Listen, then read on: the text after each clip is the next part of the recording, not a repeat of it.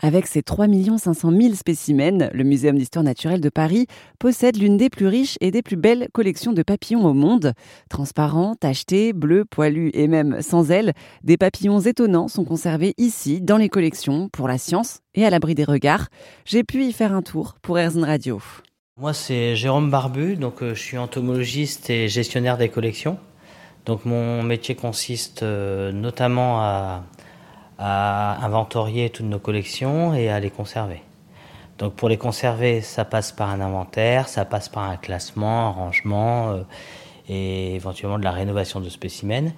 Et le deuxième axe de notre travail, c'est beaucoup euh, la numérisation, hein, l'informatisation, pour euh, pouvoir rendre disponible l'information à tout le monde scientifique. Cet inventaire, ici à Paris, il a démarré quand?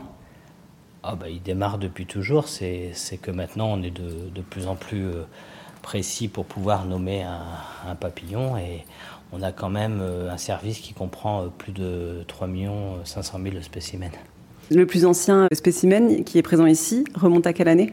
Alors, Je ne suis pas très précis, mais c'est 1759, 1759 environ. Et tous ces papillons viennent d'où?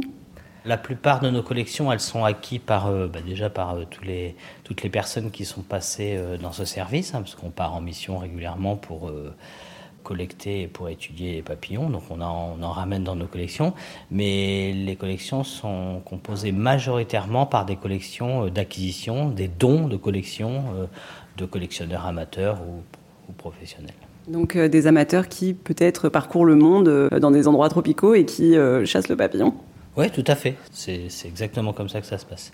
À noter que les papillons constituent l'un des plus grands groupes d'insectes qui soient, avec 160 000 espèces décrites à ce jour.